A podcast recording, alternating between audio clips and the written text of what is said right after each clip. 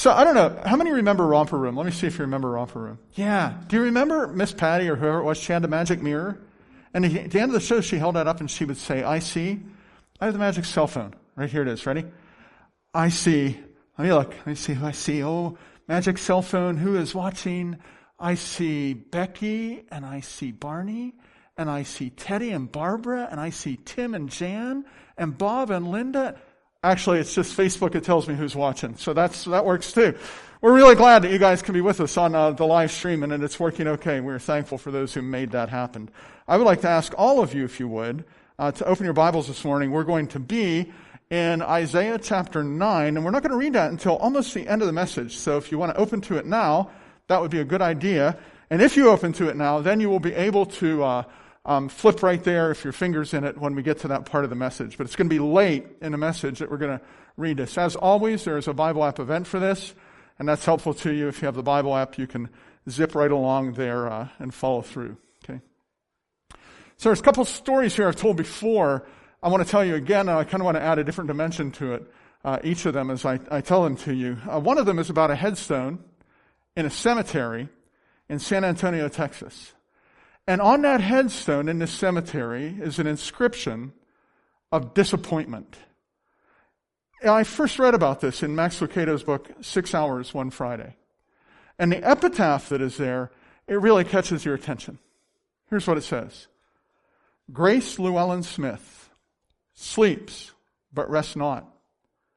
Loved, but was loved not. Tried to please, but pleased not.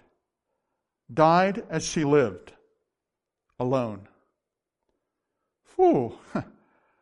You think about that and you think, wow, what kind of events in her life must have led to that epitaph being put there? And did she write those words ahead of her death, or did someone write them in retrospect concerning her? We don't have the answer to that. But what we do know is that that sounds like a life of disappointment, does it not? And it might sound like something that from time to time you could say about yourself. Maybe you feel that way occasionally. Because some of us know what it is to get some sleep but not really get any rest.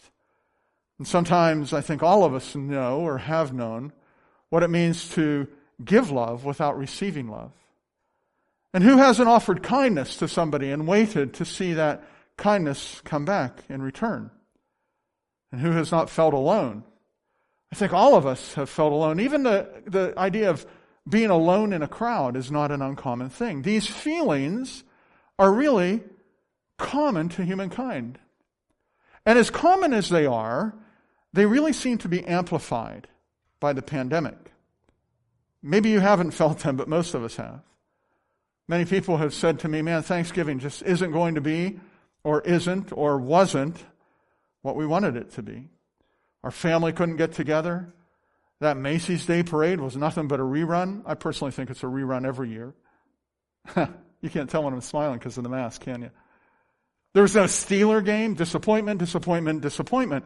And as we enter Advent, I think many are bracing themselves for even more disappointment. Do you remember the time that Christmas was almost canceled? Anybody remember that? I remember seeing it on television. It was a real bad snowstorm, black and white. They were pushing cars out of the snow. Newspaper headline, might have to cancel Christmas. And if it weren't for one red-nosed reindeer, it would have actually been canceled. I don't know if you remember that or not, right? Christmas canceled. This time, though, in some respects, it feels kind of uh, real. It's not the weather that bothers us or that worries us. Instead, as it stands, it's honestly hard to imagine that the Commonwealth will not once again instruct people to stay home and not gather together as families.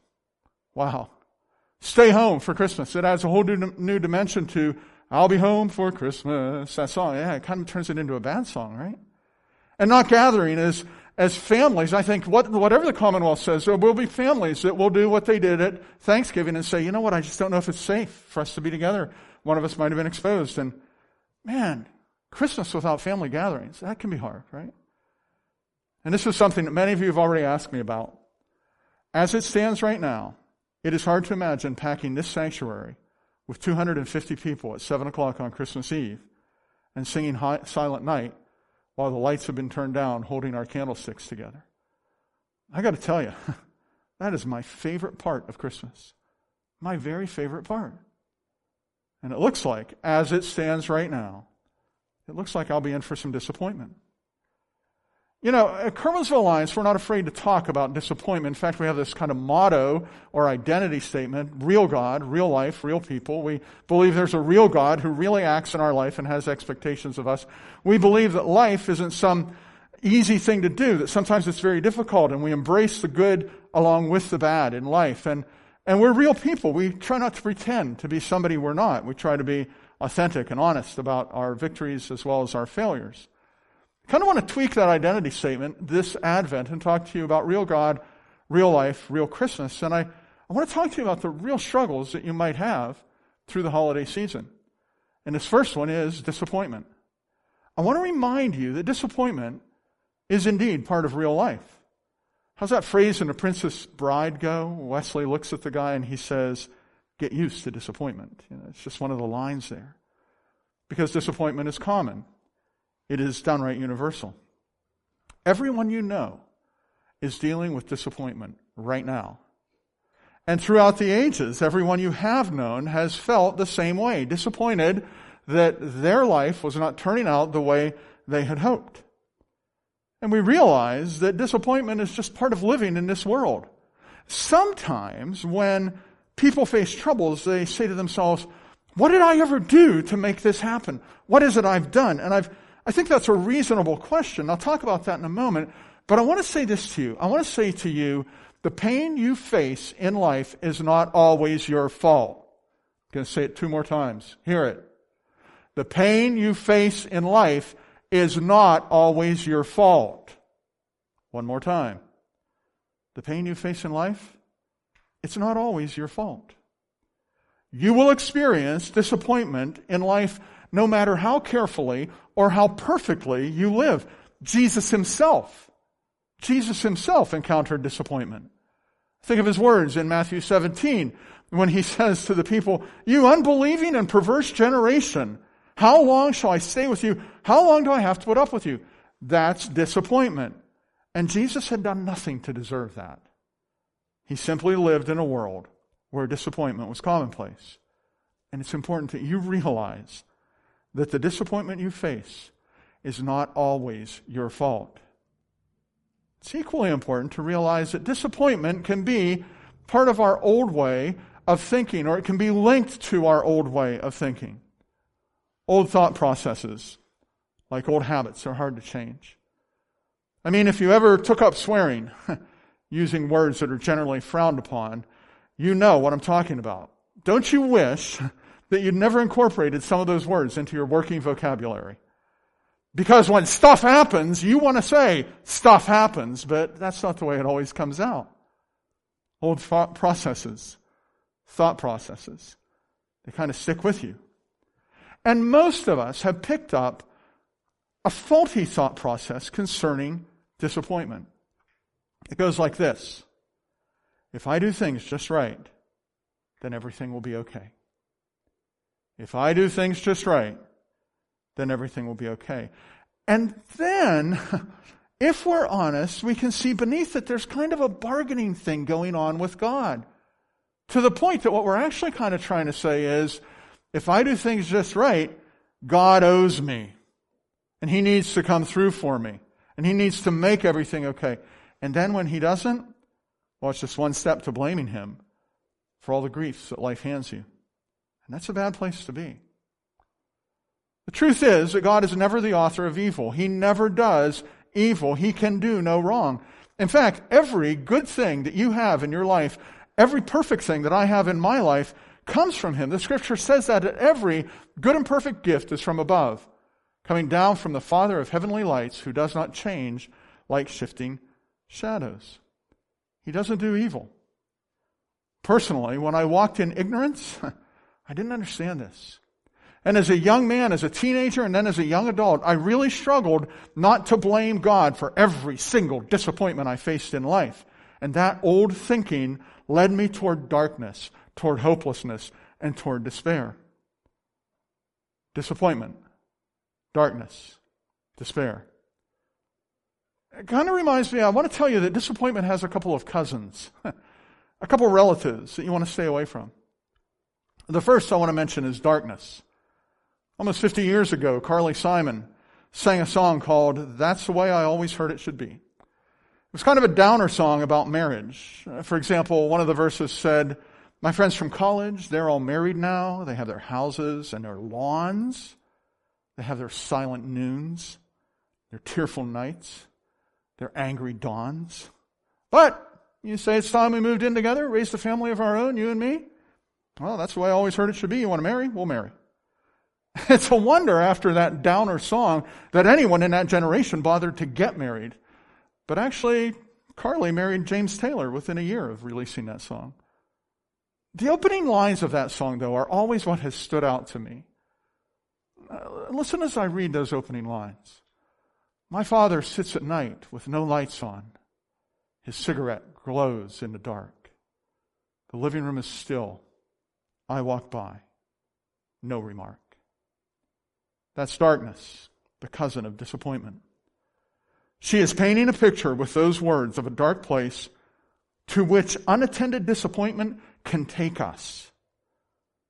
If left unchecked, disappointment can and will move you to a place of darkness.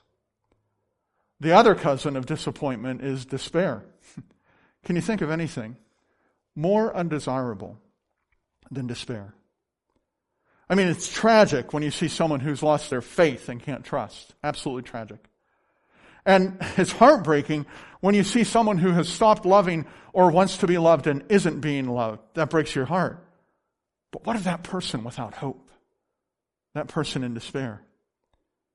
Even when the Bible is speaking of the greatness of love, it takes time to list with it faith and hope. It says, now these three things remain, faith, hope, and love. But the greatest of these is love. And indeed, love is the greatest. But you've got to have faith and hope in that same sentence when you're talking about important elements in life. Despair. The most famous writing on the topic of hell, and this is something we've talked about before, but I kind of want to give you a fresh perspective on it. The most famous writing on the topic of hell may well be have been penned by the fourteenth century poet and philosopher Dante in what he called his Inferno. Inferno. Now, I want you to think about that. If it's the fourteenth century, then he's writing, actually he wrote in the early thirteen hundreds. Frame that in history for a minute. sixteen eleven is when the King James Bible was produced. So sixteen, fifteen, fourteen, three hundred years earlier, this guy's writing this material about hell. It isn't real, the picture he paints. It's not even biblical, the picture he paints. But it is interesting. He has elements of insight that are very keen. Perhaps the most well-known part about these nine circles of torment that he details is right at the beginning of his script. He indicates that over the entranceway to hell, there is this sign posted. There is a, an inscription over the, the top of the doorway into hell. Anyone know what it says? Who knows what it says? It says this. Abandon all hope, ye who enter here. Huh. So what Dante is saying is that there is, in hell, no hope. He is saying that to be in hell is to be without hope. And some might suggest that it would be equally correct to say that to be without hope is to be in hell. That despair is a torment all on its own and of its own making. Now I tell you this and I talk about this not to frighten you, not even just to connect with you like, oh, don't we all feel bad about the society we're in? I'm not, not even trying to connect with you. I'm telling you this to help you see that as you encounter disappointment in your life, you need to be ten, intentional about how you respond to it. As you encounter things that let you down, you need to handle that disappointment in a very purposeful way, or else it will handle you. So I want to take a few moments and talk to you about the remedy for disappointment. And I want to say to you that everything you need in order to handle disappointment is revealed at the, in the advent of Christ. Everything you need. Mother Teresa once wrote, the greatest disease in the West today is not tuberculosis or leprosy. It is being unwanted unloved, and uncared for. We can cure diseases with medicine, but the only cure for loneliness, despair, and hopelessness is love. Did you ever think of despair and hopelessness and disappointment? Did you ever think of those as being a sickness? I think you could, in, in this sense, to overcome deeply ingrained disappointment, deeply ingrained darkness and despair, will require something not unlike a healing act of God. It requires Emmanuel. By the way, you know that's one of the names that Jesus was, was given. It says in Matthew chapter one, verse twenty-three, and that Christmas story says, all this took place to fulfill what the Lord had said through the prophet, the virgin will conceive and give birth to a son, and they will call him Emmanuel, which means God with us. The only true healing for disappointment, for darkness, and for despair is Emmanuel, God with us. So at Advent, we sing this incredibly relevant song whose roots go back twelve hundred years. twelve hundred years ago, there were a group of Christian monks who were singing these words because they saw Emmanuel was the remedy for the darkness, disappointment, and despair common to humankind. Listen to their words. I will not sing them. I will read them. O come, O come, Emmanuel, and ransom captive Israel, that mourns in lonely exile here until the Son of God appear. O come, thou dayspring, come and cheer our spirits with thine advent here, and drive away the shades of night, and pierce the clouds, and bring us light. O come, O branch of Jesse, free thine own from Satan's tyranny. From depths of hell thy people save, and give them victory o'er the grave. O come, O bright and morning star, and bring us comfort from afar. Listen to what he prays. Dispel the shadows of the night, and turn our darkness into light. And then he says, rejoice, rejoice, Emmanuel shall come to thee, O Israel. The only true healing for disappointment, for darkness, for despair, is Emmanuel, God with us. He is what is needed for us to overcome disappointment, and He alone can bring a healing touch to take away our despair and our darkness. And that reality is reflected in the passage I asked you to open to fifteen minutes ago. It's Isaiah chapter nine. It's written seven hundred years previous to Jesus being born in Bethlehem. And it speaks of His coming. Follow along silently as I read it. Nevertheless, there will be no more gloom for those who are in distress. In the past, He humbled the land of Zebulun and the land of Naphtali. But in the future, He will honor Galilee of the nations by the way of the sea beyond the Jordan. The people walking in darkness have seen a great light. On those living in the land of deep darkness, a light has dawned. You have enlarged the nation and increased their joy.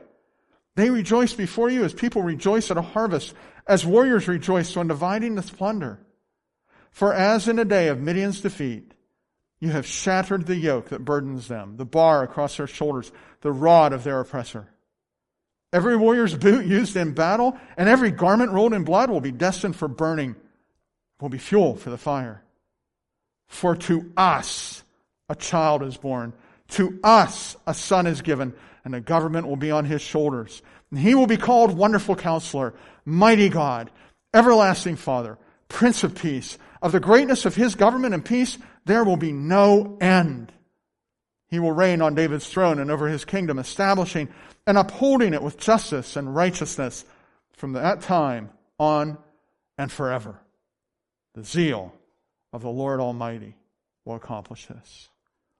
Here, in those verses, in this scripture written seven centuries before Jesus is born in Bethlehem, we are shown that the light comes from Jesus. In fact, He is the light.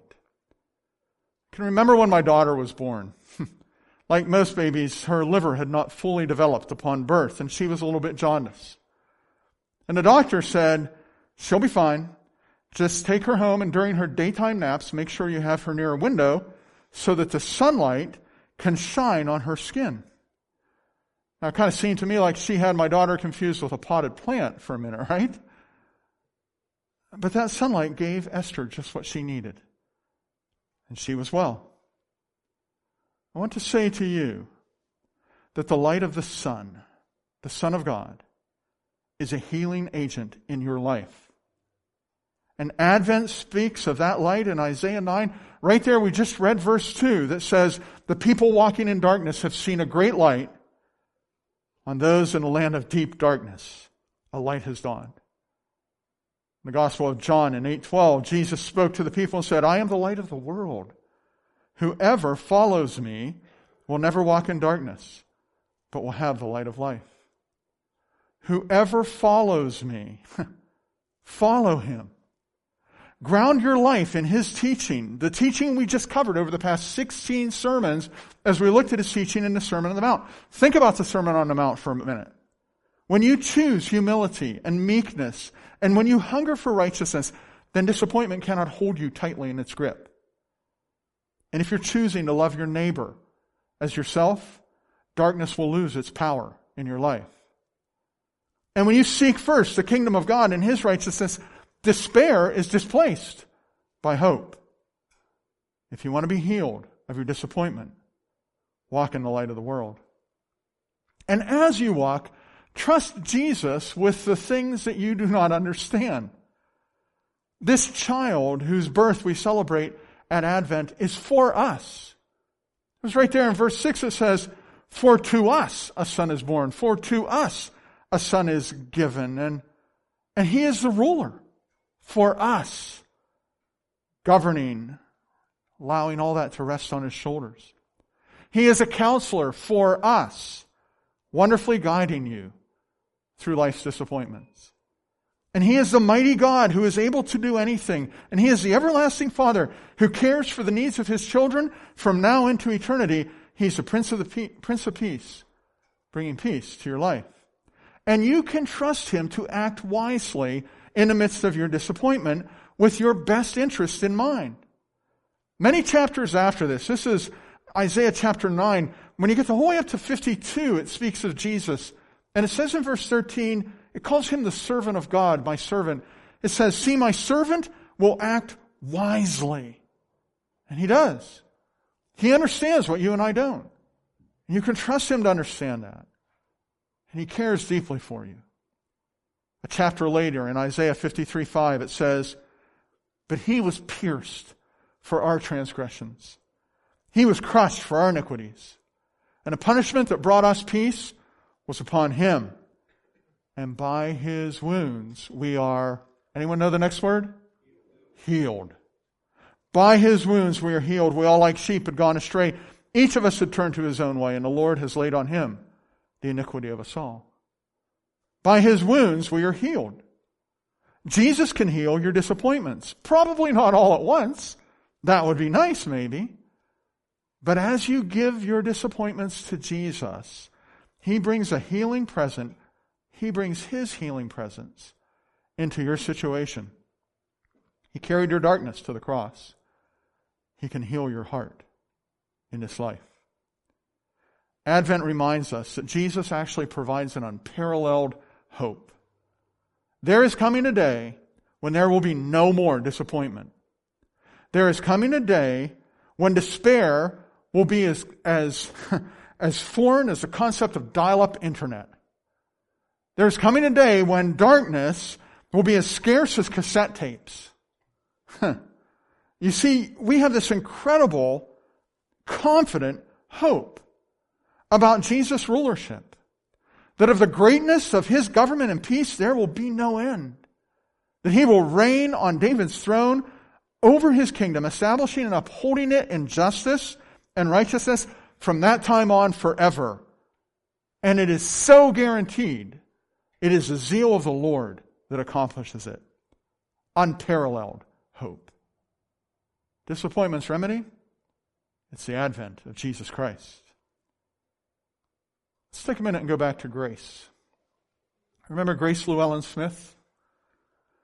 Grace Llewellyn Smith, her tombstone reads, "Sleeps but rests not, loved but was loved not, tried to please but pleased not, died as she lived, alone."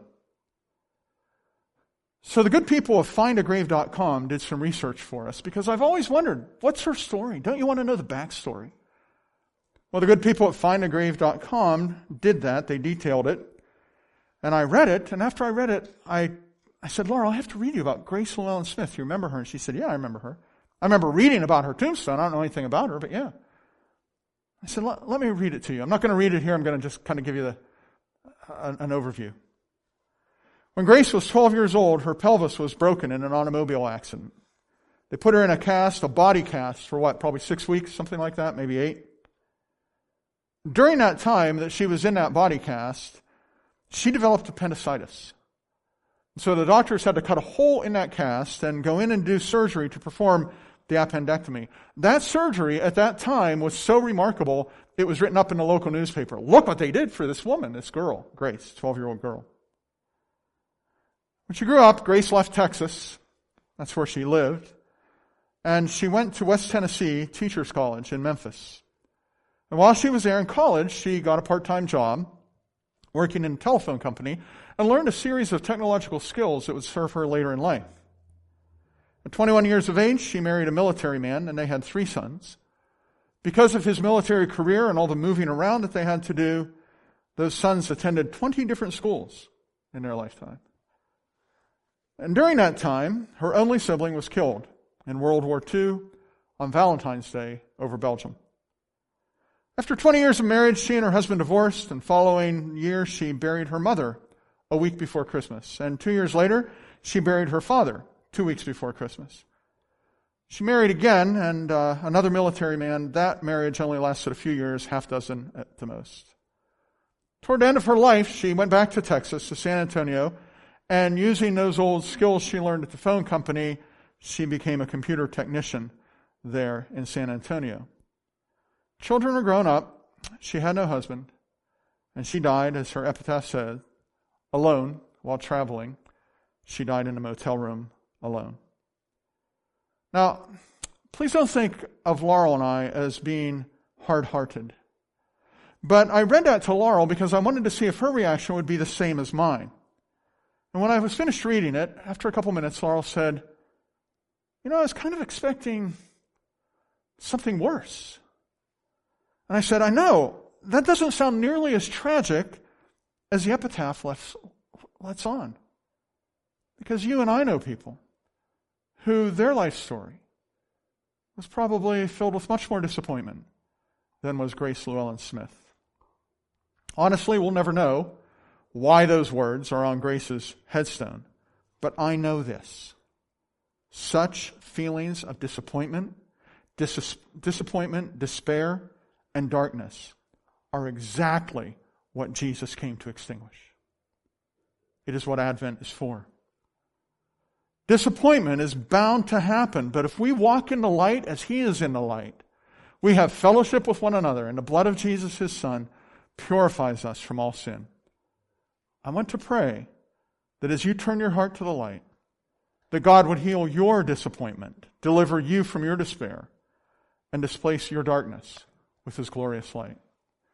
Now, I'm going to do something I don't generally do. I'm going to ask you to remain seated during the prayer, unless you've been dealing with this issue of disappointment, and it's really kind of been getting you down. And then I want to afford you the opportunity to stand, just in a moment, to stand and say, "Yeah, Pastor, pray this prayer for me." So if that is you, if you've been dealing with disappointment and you would like me to pray for you, and I won't embarrass you or anything else, but I'm just asking you if you would stand right now. I will be praying for you. Anyone? And if you're at home, you don't have to stand. But if I get on my cell phone, maybe I can look and see you, right? But if you're at home, this prayer is for you too. Different people are standing here in a sanctuary. Maybe you're standing at home. Maybe you're sitting at home. Maybe you're sitting here in a sanctuary and you're saying, "This is for me. I just feel disappointed. And maybe it's not just about Thanksgiving or Christmas. Maybe it's about a lot of things in life. I want to say to you that this Christ came to extinguish that. And his presence in your heart can vanquish that disappointment. Let's pray together to that end. Father in heaven, as we're standing here, we're aware that sometimes disappointment happens because we did a dumb thing. Often disappointment happens because we live in the world we live in. Often it's not our fault at all. These people who are standing before you, whether physically or in spirit or online, these people who are standing before you, first, if they have done that which contributes to their disappointment, to the despair, to the darkness they experience, they're sorry they did that. They confess, I did a dumb thing, I did a bad thing. They freely confess because they know when we confess our sins, you're faithful, you're just, you forgive us our sins and cleanse us from all unrighteousness. So if this disappointment is of our own making, we confess that to you. If it's not of our own making, we come to you the same way, both of us, all of us, looking for healing. We recognize that it is the Spirit of God who dispels the evil. We recognize that any darkness must flee at the name of Jesus. So in the name of the Lord Jesus Christ, we dismiss disappointment, despair, darkness, and all their cousins and their aunts and uncles, their nieces and nephews, their brothers and sisters, the whole family tree. We dismiss that in the name of Christ. And we look for Emmanuel, the very presence of Christ, to fill that space that was formerly occupied by disappointment. There is no disappointment in Jesus. He's all that he promised to be. We recognize that. We will walk in the light as you are in the light, God. And we will have fellowship with one another because the blood of Christ, your Son, purifies us from all sin. We trust you to heal our disappointment. In Jesus' most holy name, amen.